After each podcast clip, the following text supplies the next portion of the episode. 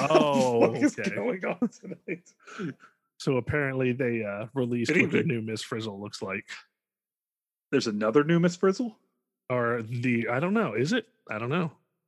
I haven't I didn't even know Oh. that there was a There's there's a Netflix series, Okay, yeah, they're they're And- talking about that one then. and Kate McKinnon plays Miss Frizzle. She's the other Miss Frizzle's cousin or niece or something. So Lily Tomlin still shows up on the show.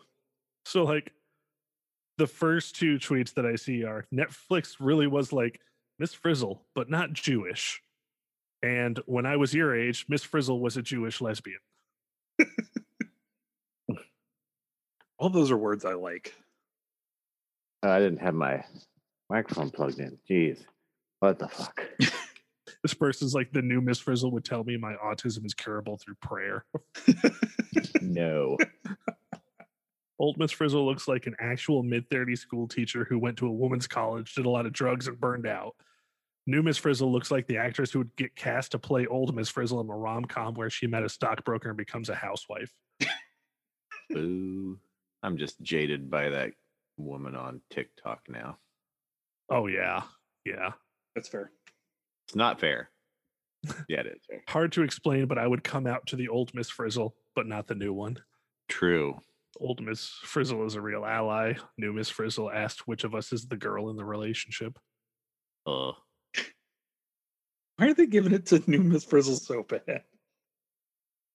She's Kate McKinnon. Leave her alone. Just gonna go keep having a go at the funniest woman in the entire world. This new Miss Frizzle bullshit is MILF erasure. Thanks, Biden, you sack of shit. ugh.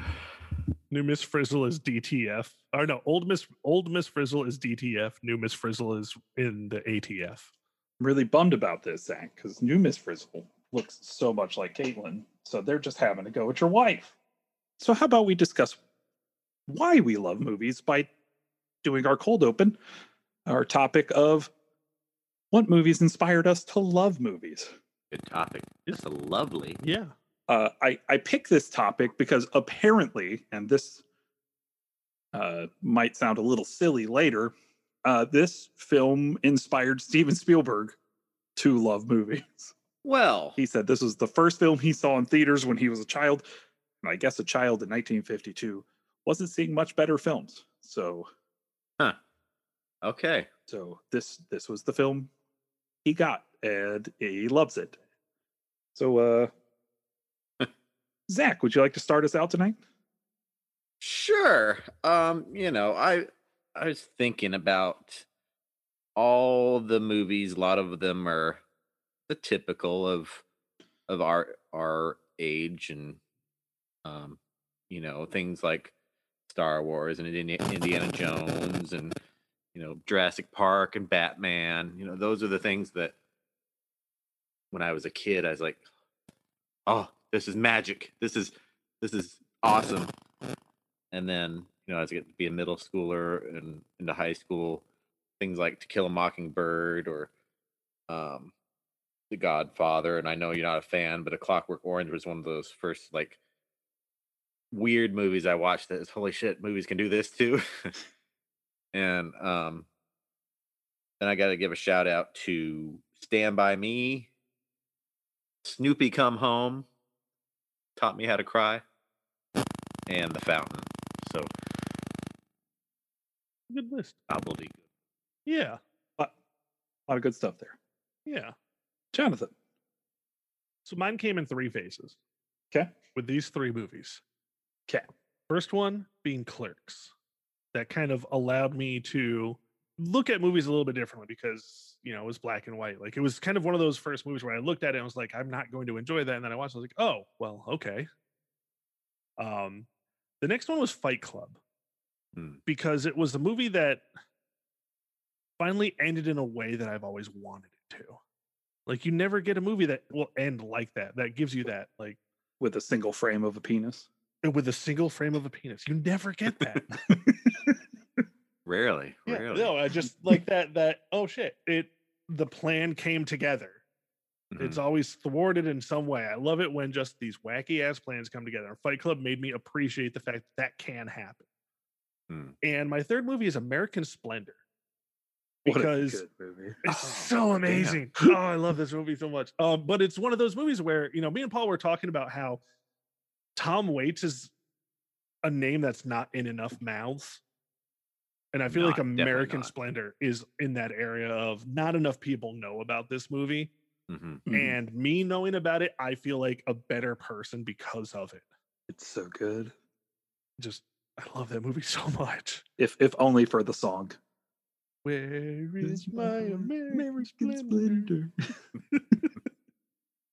So those Mm. are my three. I feel like each one of those helped me grow as a person to appreciate film. Excellent. Nice. Uh, I guess for me, I'd watched a lot of Star Wars and Indiana Jones when I was a kid, and I, I liked Star Wars and Indiana Jones a lot. Uh, but for me, it was the '89 Batman Mm. uh, and Yeah. and Little Mermaid. Both came out the same summer. Saw them; those are the two movies I remember seeing in theaters. The first ones, at least.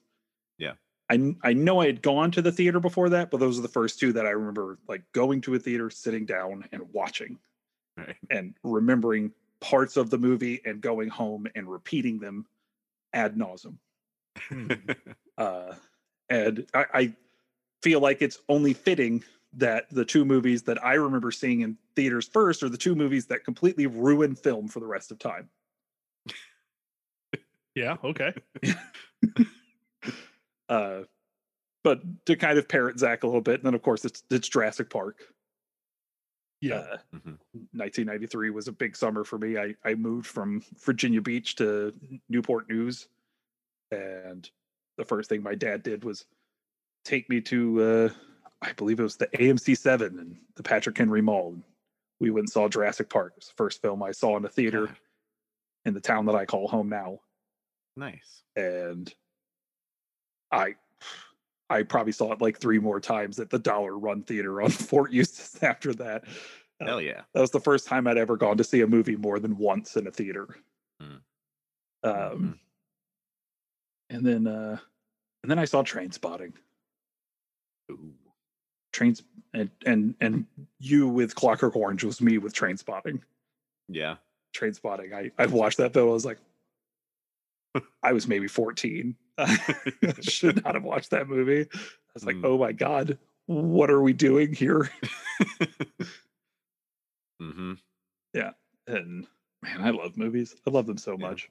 Me too. I think um you brought up first movie. My first movie that I remember going to theaters. It's kind of funny and not really appropriate. Was Terminator Two. I was I was like, where are you going with it? Oh, okay.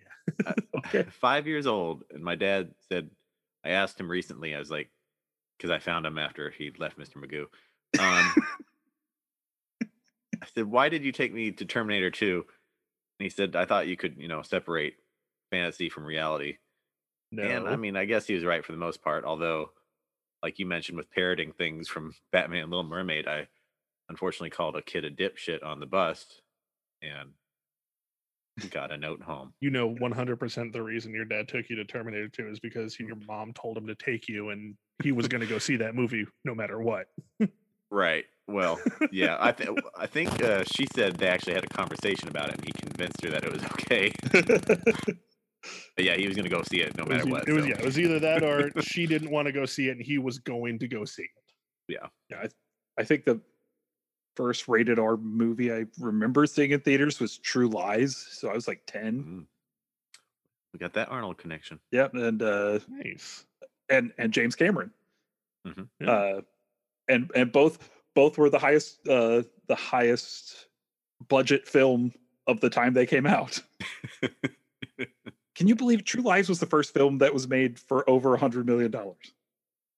I heard that somewhere. A lot. Of, I- I'm sure it was the the the uh the jet scene Oh yeah, absolutely. in that. And and blowing up those bridges. Yeah. Um, yeah, I. That's the first rated R movie I remember going to see at theaters, at least. Amazing. Then a couple years later, my dad takes me to see Starship Troopers, and I'm like 16 or 13. It's like, who?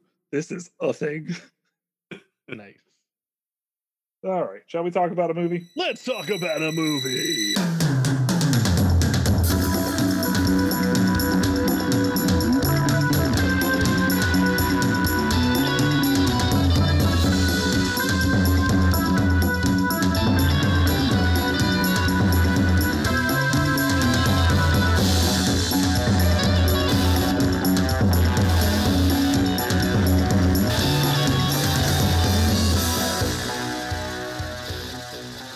Beautiful people out there in podcast land. My name is Paul Workman, I'm Jonathan Pierce. I'm Zach McCoy. and we are your Oscar Grouches. Welcome back to the Oscar Worthy Podcast, the show where we discuss Oscar winners throughout history and try to determine where the Academy went wrong, if they went wrong, and what film are we watching this week. Jonathan. Today, we're talking about the greatest show on earth, which is literally one train crash away from just going to the freaking circus.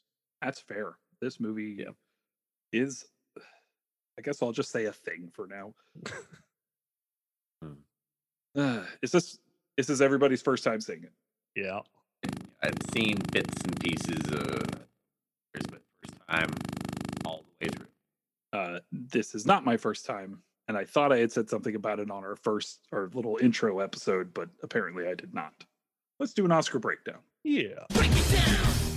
All right, so the 25th Academy Awards, which almost didn't happen. Oh, because the studio was again we're complaining. And the studio said it's too expensive to keep putting these awards on and we don't want to pay the entire bill anymore. Also we're losing a lot of revenue because this tv thing is just kicking us in the ass. Uh, Apparently. mhm. apparently ozzie and harriet were just sucking money from the theaters. So the academy said you know what? How about instead of fighting this tv thing we start using it to our advantage more. And they get nbc to kick in $100000 for the broadcast. And they broadcasted not only from nbc but both from hollywood and new york simultaneously. Oh. uh, much like the Golden Globes did this year. Uh, and our hosts for the evening were Bob Hope in Hollywood. Nice. Conrad Nagel was apparently the MC, and Fredric March hosted from New York. nice. Good lineup there. All right. Our most nominated films of the evening go to three different films High Noon, Moulin Rouge, and The Quiet Man. And the most awarded film of the evening would be The Bad and the Oh, those, those all had seven nominations, and The Bad and the Beautiful wins five. Oh, nice. Okay, this is the last year. Uh, uh, Greatest Show on Earth only wins two Academy Awards, and this would be the last year for over 60 years that the Best Picture winner only wins two awards. Greatest Show on Earth takes Best Picture, of course, over High Noon, Ivanhoe, Moulin Rouge, and The Quiet Man. John Ford takes Best Director over Cecil B. DeMille for The Greatest Show on Earth. Uh, John Ford wins his fourth and final Academy Award for The Quiet Man. Oh, John Ford, we love you. John Ford. Four. He has won four Academy Awards. It has not been matched to this day. There, of course, are two other directors with three Academy Awards, but only John Ford has four. Nice. hmm Best actor goes to Gary Cooper in High Noon, which probably should have won Best Picture. Hmm. Uh, and just as a side note, Alec Guinness is nominated for The Lavender Hill Mob, a film that I think everybody here would enjoy. I will try to get you all a copy of it. Thank you. It's really good. I forgot it came out in 52 or else yeah. I would have. Best actress goes to Shirley Booth for Come Back Little Sheba. Uh, best supporting actor goes to Anthony Quinn for Viva Zapata. Hmm. Best supporting actress goes to Gloria Grahame for The Bad and the Beautiful, uh, beating out Jean Hagen from Singing in the Rain, the film that should have won Best Picture. Best screenplay goes to The Bad and the Beautiful. Best story and screenplay goes to The Lavender Hill Mob. And of course, because we're still in this era of not knowing what the hell's going on with these writing awards, Best Story goes to Greatest Show on Earth. Bullshit. Excuse me. What Oh. fucking story? We'll get to that. Best documentary feature goes to The Sea Around Us. Best documentary short subject goes to Neighbors. Best live action short subject one reel goes to Light in the Window. And best live action short subject two reels brings us to our podcast within a podcast, Walt Disney Oscar Watch. Ooh, who's she yelling at? I don't know. She's talking real loud on that phone though. Him girl. Let them know. Our podcast within a podcast has been interrupted by my wife's phone call. Yeah. If you need to make a collect call, dial 10 10 321. And 10 220. I was going to say 10 10 220 because I think that's the one Terry Bradshaw used to do. Yeah. All right. So Walt Disney picks up another Academy Award for the the True Life Adventures documentary Waterbirds. Water birds. Water birds. I don't know. What are birds? What are birds? Water birds.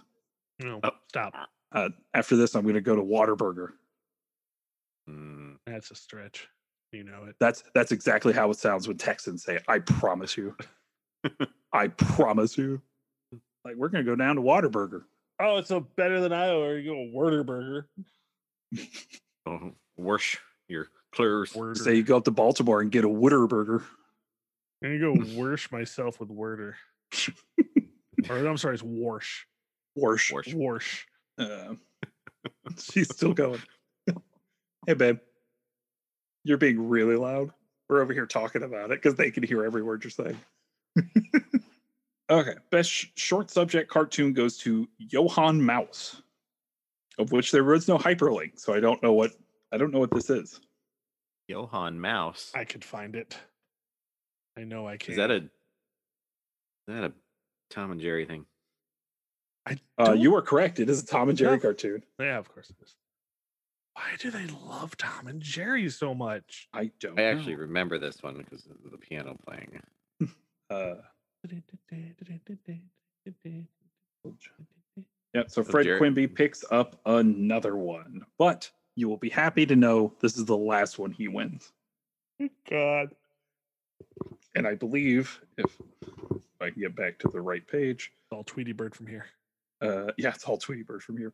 Little Johnny Jet is also a Fred Quimby produced film, but it was directed by Tex Avery, and it's not a Tom and Jerry. Okay. Oh, and that's a that's a short animated film based off of the Madeline books. Darling. Oh. Okay. I admit Jerry does look pretty fly in his purple jacket. the romance of transportation in Canada is one of the is one of the nominees. Sultry. All right. Uh, best scoring of a dramatic or comedy picture goes to High Noon. Hmm. Best scoring of a musical picture goes to With a Song in My Heart. How sweet. Uh, also, Except that when be- I hear that, I think of Singing in the Rain. which it beat out for Yeah. this category, which is horseshit. uh, the best song from a movie goes to The Ballad of High Noon. Do not forsake me, oh my darling, from High Noon. Doesn't beat out anything I care about. Okay, best sound recording goes to Breaking the Sound Barrier. Best art direction, black and white, goes to The Bad and the Beautiful, beating out Rashomon. What? What is what? that came out in 1950 and won best foreign. They they gave it best foreign feature the year before. What the hell is this? Get it together, Academy. Jesus Christ! All right, best art direction color goes to Moulin Rouge, which is probably the only good thing about that movie. Uh, best cinematography, black and white, goes to The Bad and the Beautiful. Best cinematography color goes to The Quiet Man. Best costume design, black and white, goes to Bad and the Beautiful. Best costume design color goes to Moulin Rouge. Okay, I was wrong. That's the only other good thing about that movie. And best film and editing goes to High Noon, beating out The Greatest Show on Earth. Oh, it also lost costume design. Which, honestly, if I was going to give it an Academy Award, it would have been costume design. Sure, sure. All right. Are you ready for this long list of uh, honorary awards? Sure. because it's a lot of them. George Alfred Mitchell gets an award for the design and development of the camera which bears his name and for his continued and dominant presence in the field of cinematography. Joseph M. Schneck gets Schenk, Schneck, Schenk for his for long and distinguished service to the motion picture industry. Merian C. Cooper for his many innovations and contribution to the arts of motion pictures. Merian C. Cooper, the producer of King Kong. Yes. Yes, he was. Directed and produced. Okay. Silent film actor Harold Lloyd gets an honorary award for being master comedian and good citizen. Yay! Bob Hope gets another one. I think this is his third one now. for his contribution to the laughter of the world, his service to the motion picture industry, and his devotion to the American premise. The American premise. Okay. Promise not fulfilled. And uh, Plymouth Adventure is given an honorary award for best special effects because, again, that is not a category this year. They just handed it to Plymouth Adventure. Okay. Okay. Uh, best foreign language film goes to Forbidden Games from France. Hmm. And the Irving G. Thalberg Memorial Award goes to Cecil B. DeMille, who, of course, produced and directed and won Best Picture for The Greatest Show on Earth. Uh, it is not in the National Film Registry, but I do like to say the films that are, so I'm going to bring that Yeah. list back up, put it on year of release, and scroll down to 1952 as I narrate all this while I'm doing it. The 1952 class is very small. Okay. Uh, it is The Bad and the Beautiful, which of course Okay. won five Academy Awards.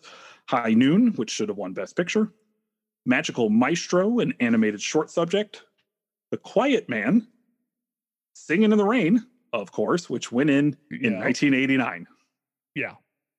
And This is Cinerama, which is a documentary. This is Cinerama. Oh, High Noon also went in in 1989. So two films from Ooh. 1952 go in in 1989, and the film that won Best Picture didn't because it's a bad movie. Yeah. Yeah. So are we ready to talk about this movie? Oh, I'm so ready to talk about this movie. All right. Ladies and gentlemen, boys and girls, children of all ages, this movie was fucking boring for two and a half hours. Oh God, was it? It's a circus. That's literally all this movie is, plus a train crash. and don't forget the love triangle. What triangle? At no point was there a love triangle. There was a crazy chick. That's all it was. There was one crazy chick who didn't know who she wanted. It was whoever was battered or bruised at the time. That's It it. more like a, a love uh, octagon. Yeah, I was gonna say some kind of love parallelogram of some kind. Because love rhombus. yeah, like Charlton Heston wanted nothing to do with nothing outside of his job. Only love the circus. Yeah, he just loves the circus. And I don't even think it's that. I think he hates his fucking job, but it's his job and that's all he does. Yeah. then you got German guy who wants Angel, and then she's just like, eh, I kind of want to fuck everybody. So meh. Uh, then you got crazy chick who literally, like I said, she just wants whoever was most recently hurt. Oh God, this movie's so dumb. it's so Shall I compare it And to then- a pile of elephant shit? and then that's literally it like that is the movie like there is maybe at one point other than the love triangle the train crash where some shady dudes absurd. stealing a wallet or something and charlton heston socks someone like i mean or they throw him in the mud at that point literally the rest of the i'd say two hours and 15 minutes of the movie is the circus is watching a circus act Paul, how do you feel about the circus?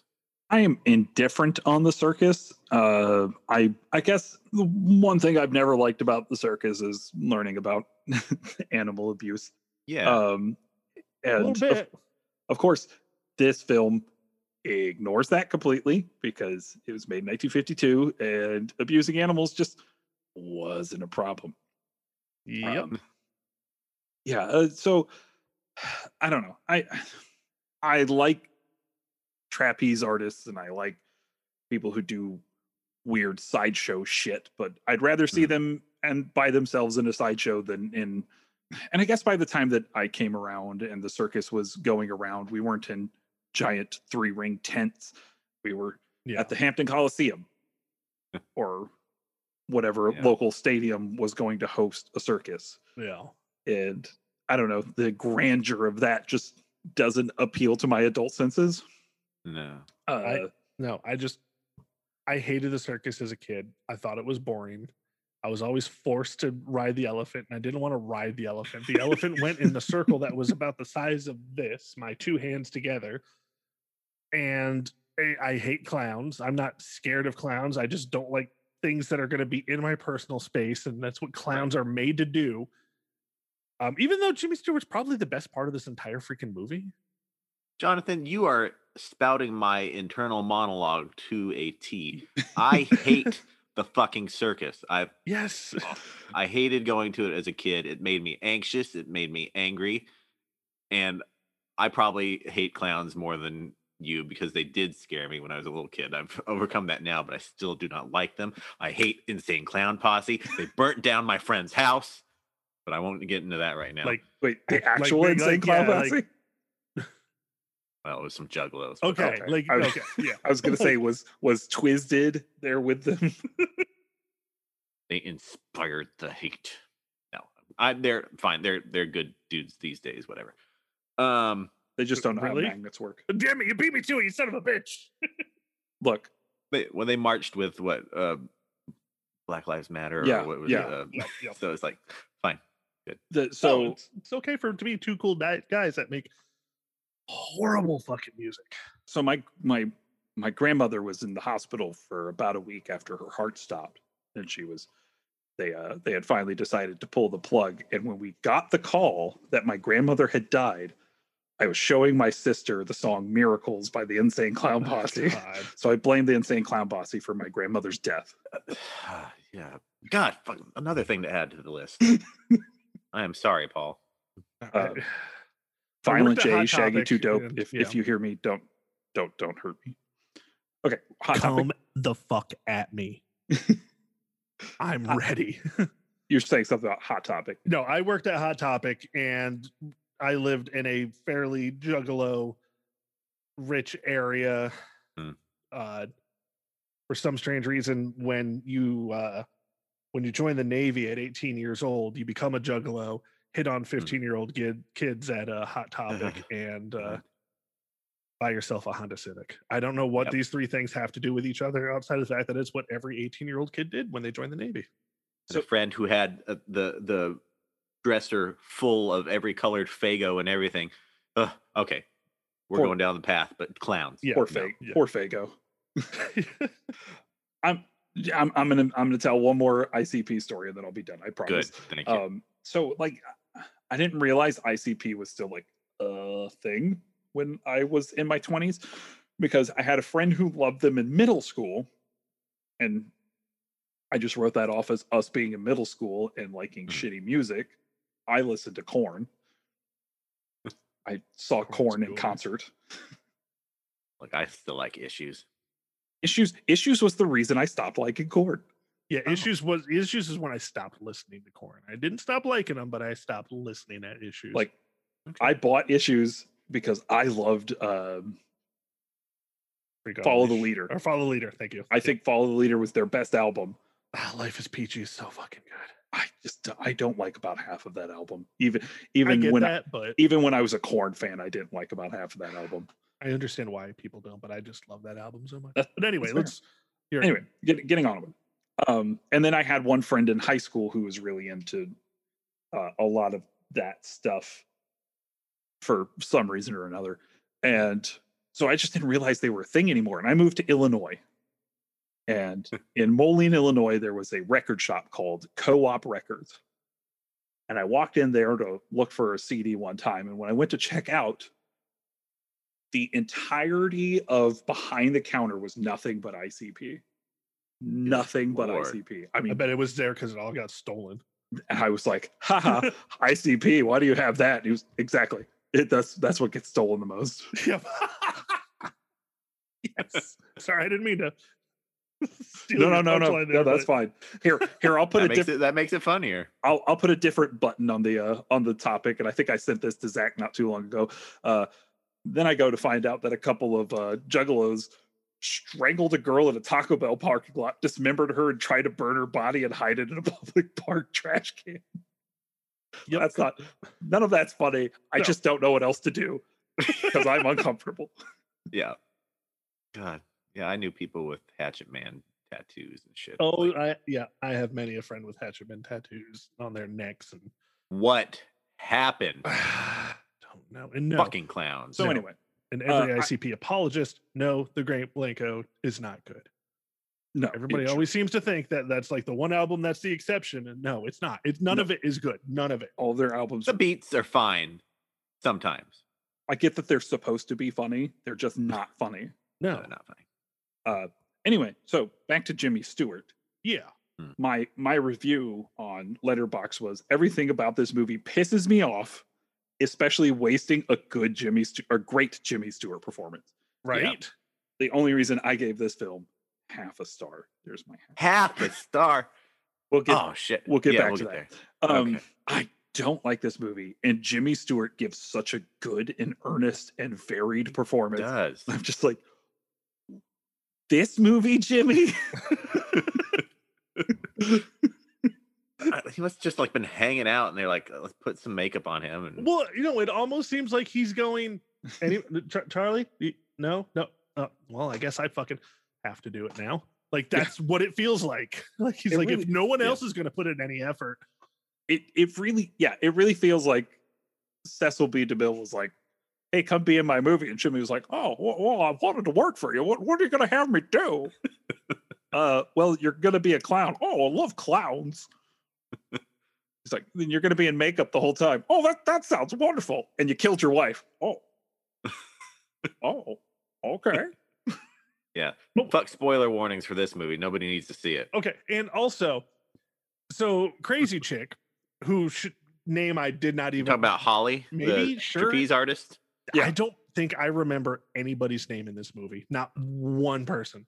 Not even the great Sebastian. Okay, Sebastian. so the great Sebastian. I, I remember Charlton Heston. That's his name, right? Yeah, exactly. What is it, Brad? Um, what if it was Brad?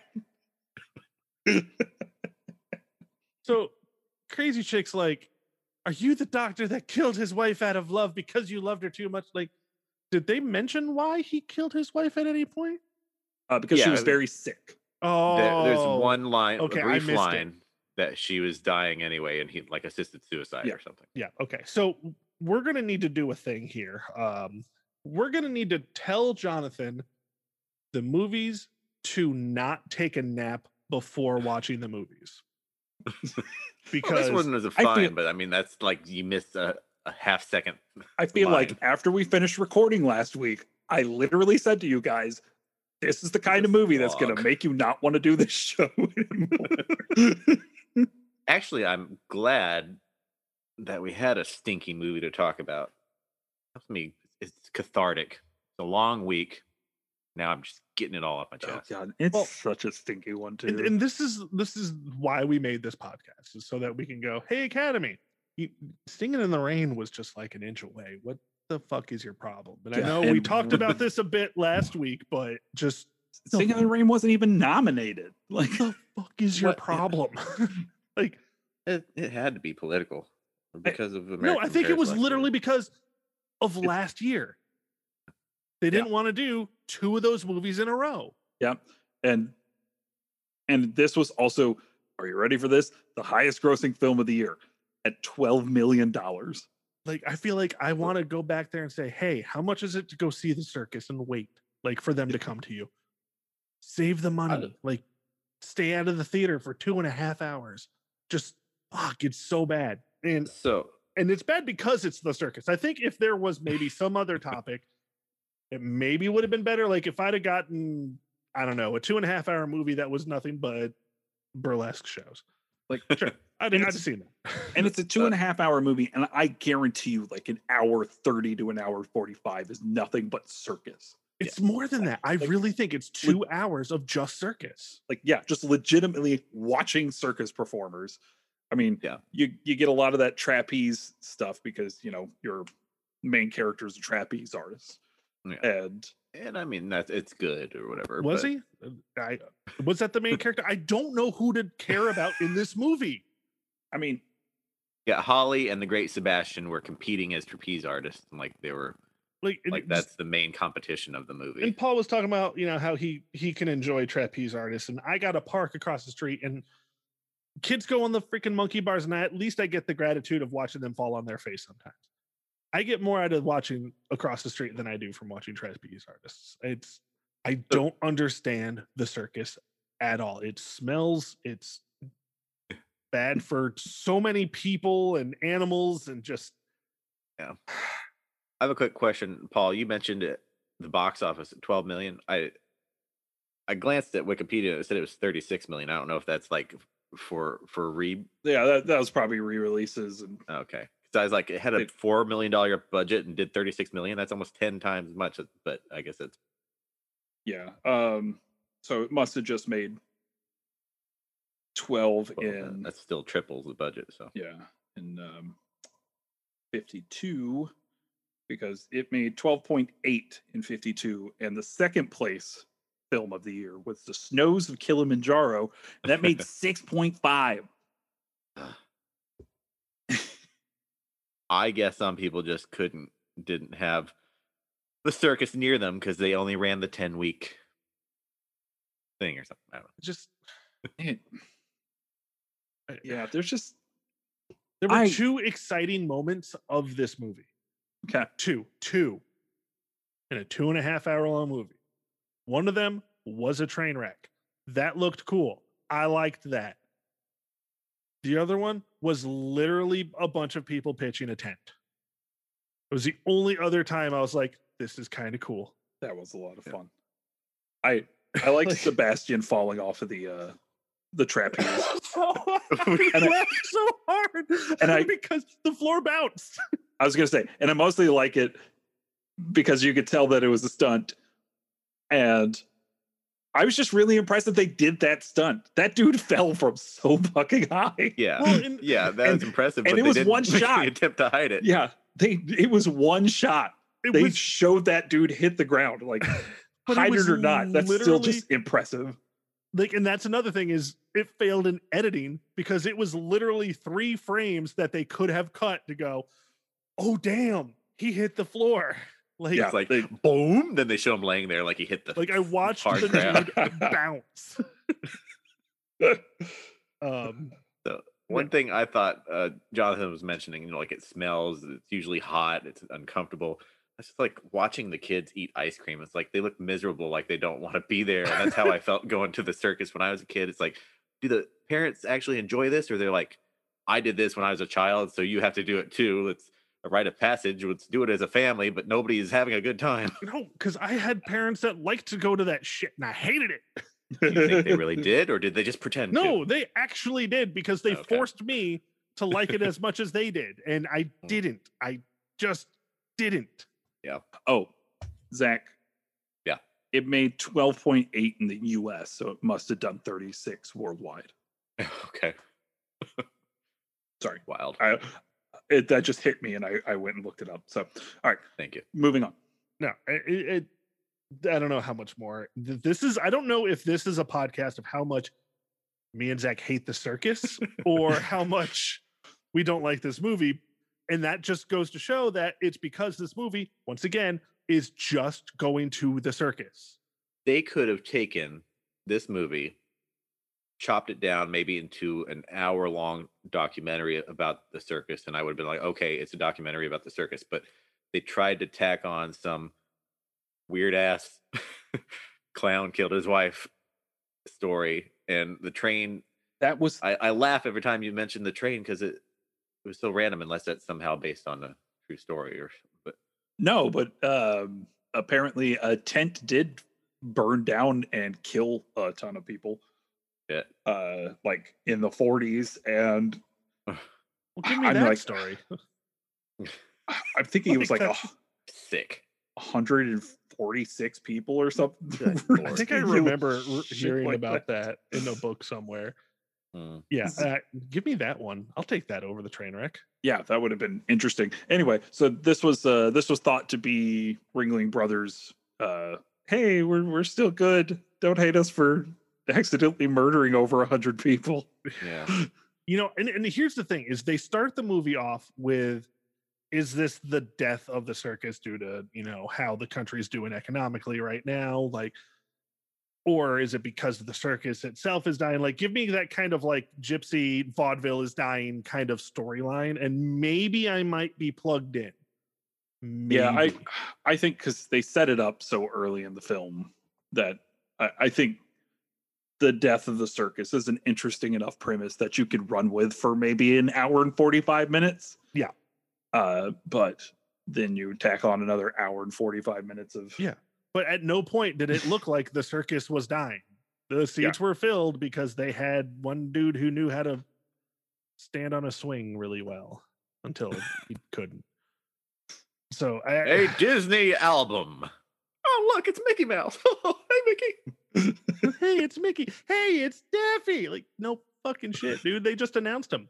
I'm, uh, God, just Like, um, I, we're not doing so much behind the scenes with this podcast, I guess, but I just, I don't, I wonder how this movie even got made because we haven't had, at least, I don't feel like we have had such like a fluff piece that's like a PR piece for a movie, especially one that would win Best Picture. It just, that adds to the annoyance. Yeah, and honestly, I I didn't read anything in the research of why this movie in particular. Cecil B. DeMille just made a circus movie and just I think he just wanted to have a bunch of Cecil animals. be around. demented. Like, just just a fun movie.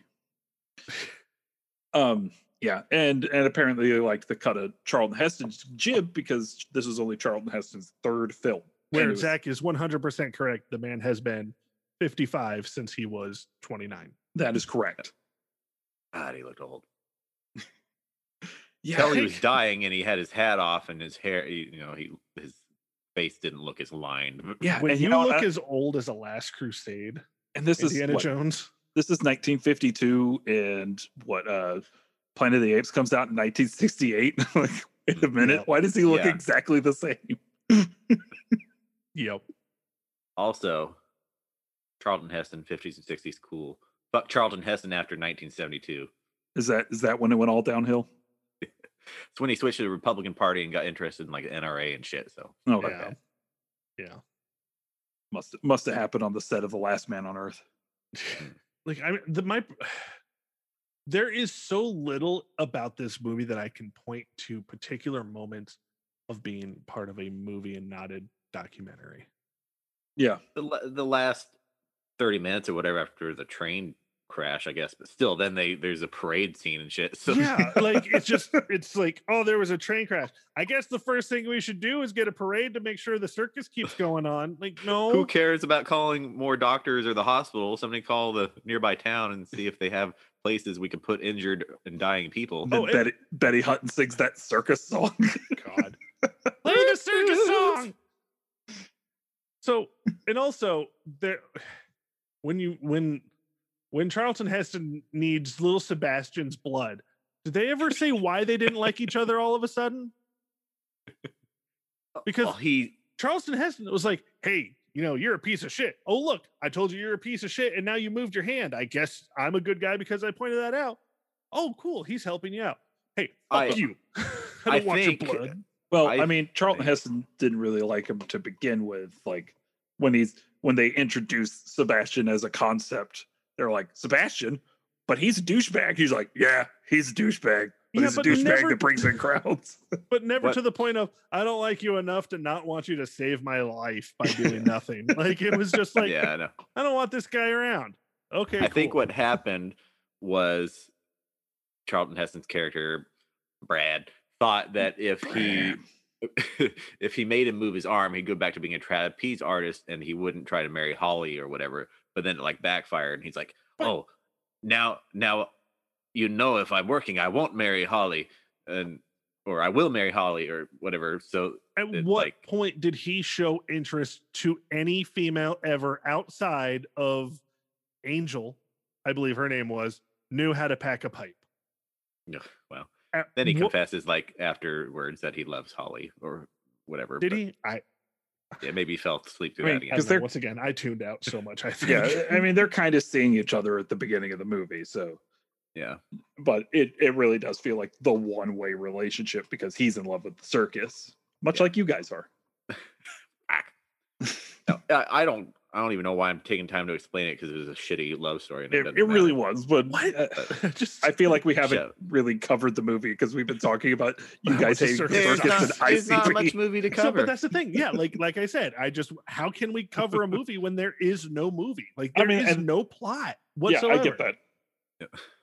Like you can say there's a love triangle or a love rhombus or whatever, but it was no, it was just like one chick who bounced back and forth, a pissed off German guy who wanted to be with the chick who wanted to be with everybody, who then Shout only wanted Angel, to be with the one redhead. guy because the one chick had the one guy who she didn't have.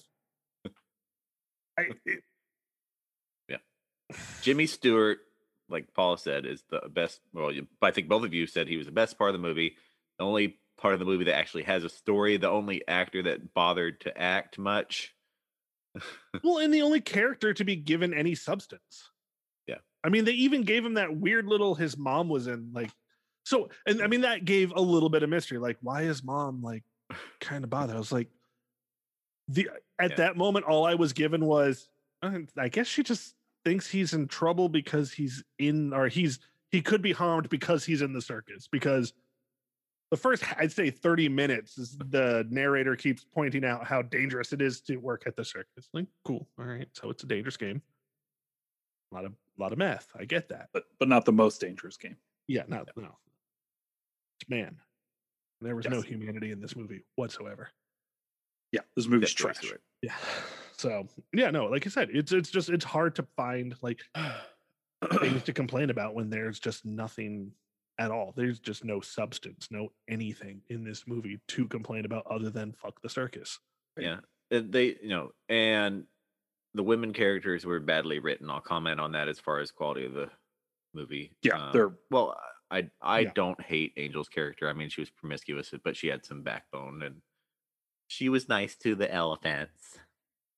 Yeah. But- yeah, but her her main driving force in the movie was trying to get with Brad, Yeah, the guy who's such a Brad. His last name is Braden. no, I, no, it's just yep, pretty much, pretty much. Uh, gentlemen, any other notes on this movie? No, Are you able to write anything down other than? Let me my see. notes this week pretty much just say hate circus. hate let me see my my notes. Fuck this movie. Okay, All right. Well, let's get into our uh, worsty judgments.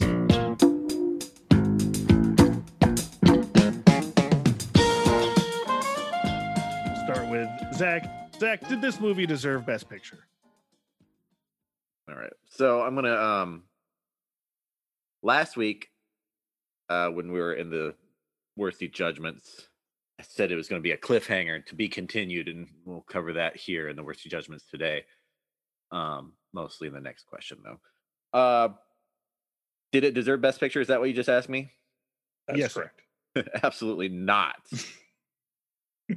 it it should have been either you know, you know there's four four really big contenders.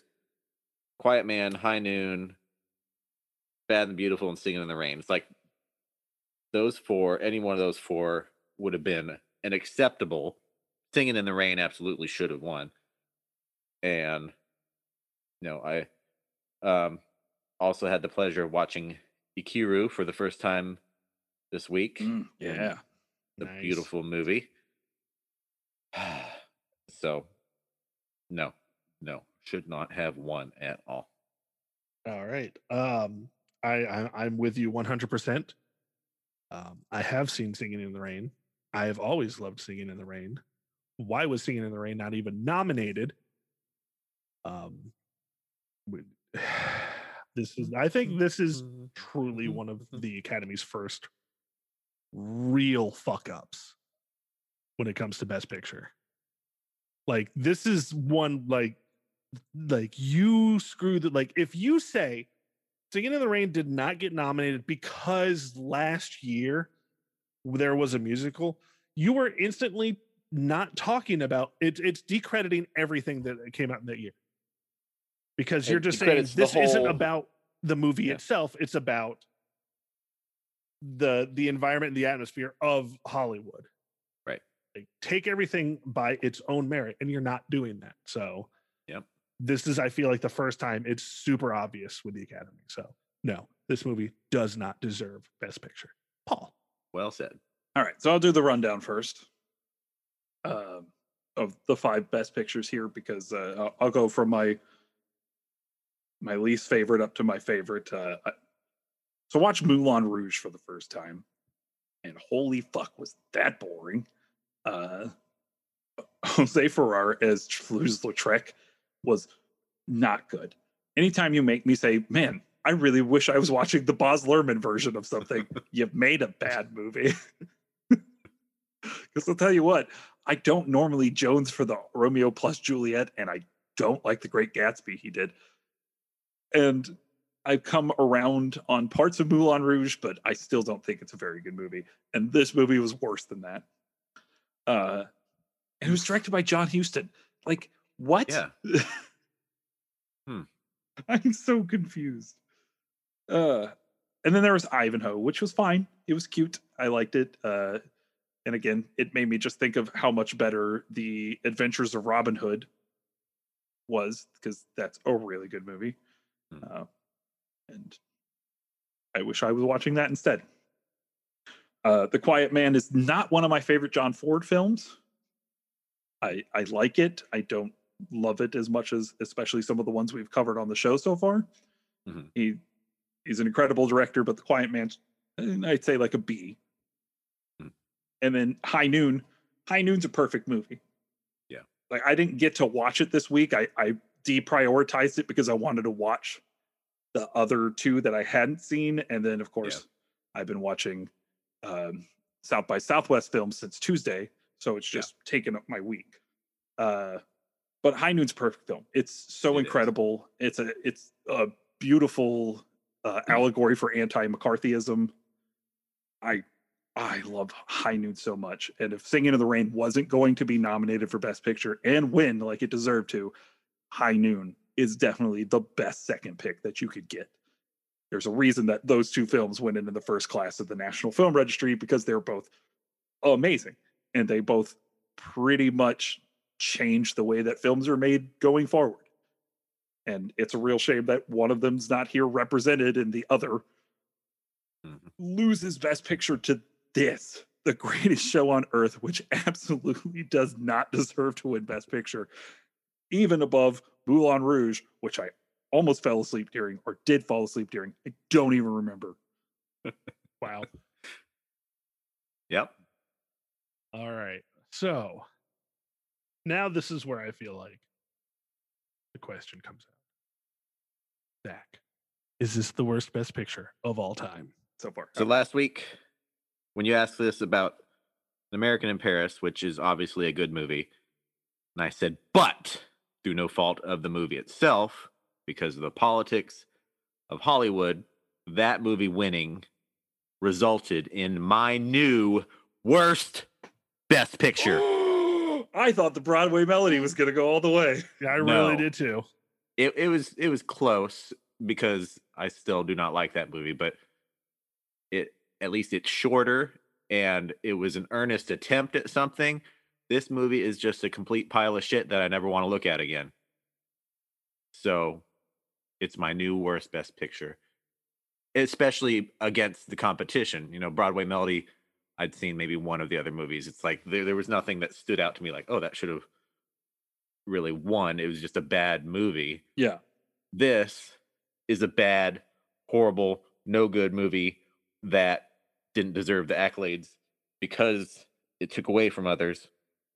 Although time has been kinder to High Noon, like you said, it was first class, and everybody loves singing in the rain this way. So, Mhm. or singing in the rain anyway.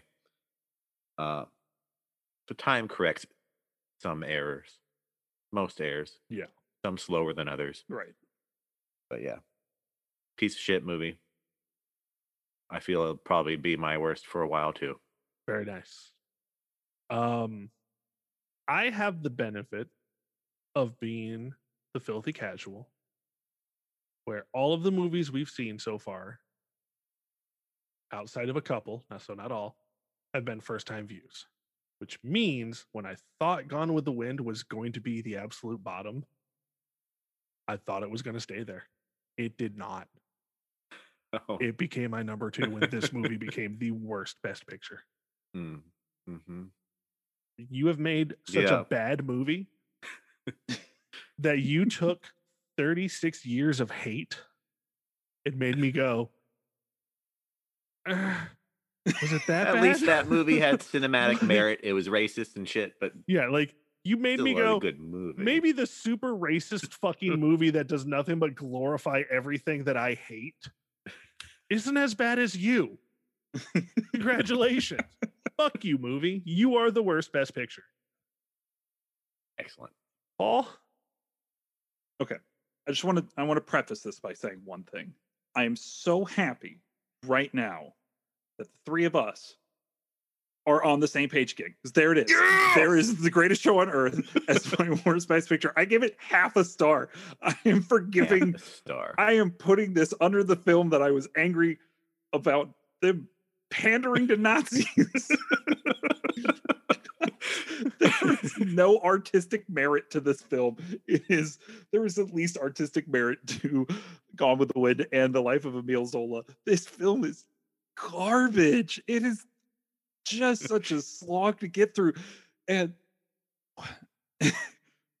what was the film I I posted about the other day that I said that every 20 minutes I looked down and I had only watched five minutes of movie? Was it this? Oh, Because was it this or the one with the the insufferable couple? That Oh no, no, it, it was something before I got into the uh because it was a I now, gotta now I gotta up look it up because it's Yeah. bothering me. I shouldn't even have brought it up, but now I gotta look it up because it really just was one of those films. Oh, Hillbilly Elegy. Oh, that's it. on, yeah. Whoa, on yeah, yeah. Netflix. Oh my god, that film is trash. Anyway, I felt the same way about this movie, except this movie's two and a half hours long. Why?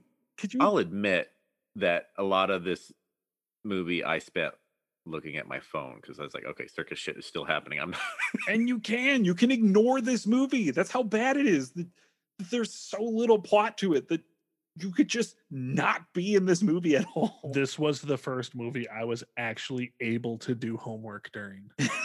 it's, it's white noise and it's it's not fun. It's not a good movie, and there's just nothing good about it, and I don't No. like it. I'm glad Ringling Brothers and Barnum and Bailey Circus is dead. I kind of am. I kind of am too because I have kids, and I know I know my wife would have wanted us to go take them to Uh, the circus. And I'm, No, I'm I'm glad mine never have to live through the experience of that kind of cir- circus. And yeah, yeah. long live Disney on Ice. Yeah. Or like you said, you know, performers in the Cirque du Soleil or something, maybe, but you know, not trotting out Oh, animals that's just for. boring. I just yeah. That's like taking anything that might be good about the circus and just taking that out and being even more boring. Hmm. Yeah. All right, guys. Well, we're going to call that here. My name is Jonathan Pierce. You can find me on Twitter and TikTok and Twitch at altorrent underscore Occam. Zach, where can we find you? You can find me on Criticker at Zach Master, X A K K M A S T E R, where I post short movie reviews, and on TikTok at House Havoc. And you can follow me on Twitter, Instagram, Letterboxd, and TikTok at Father of Fear across all platforms. And what film are we watching next week, Zach? We are watching From Here to Eternity, which you can find and rent on Amazon, Google Play, iTunes, Vudu, or YouTube. We would like to thank Trad from our sister podcast, Leveling Up with Benjamin Banks, for producing our show. We would like to thank Chad Ramsey for our most excellent theme song. You can follow the show on Twitter at Oscar Worsty Pod and on Instagram at Oscar Worsty Pod and on Facebook at the Oscar Worsty Podcast. Don't forget to subscribe to the podcast and leave us a nice review on Apple Podcasts or Stitcher. It helps us to be seen in the almighty Cheetos mac and cheese algorithm. Algorithm with mac and. Cheetos mac and cheese. Jonathan and Zach, I'd like for you all to have a damn fine day.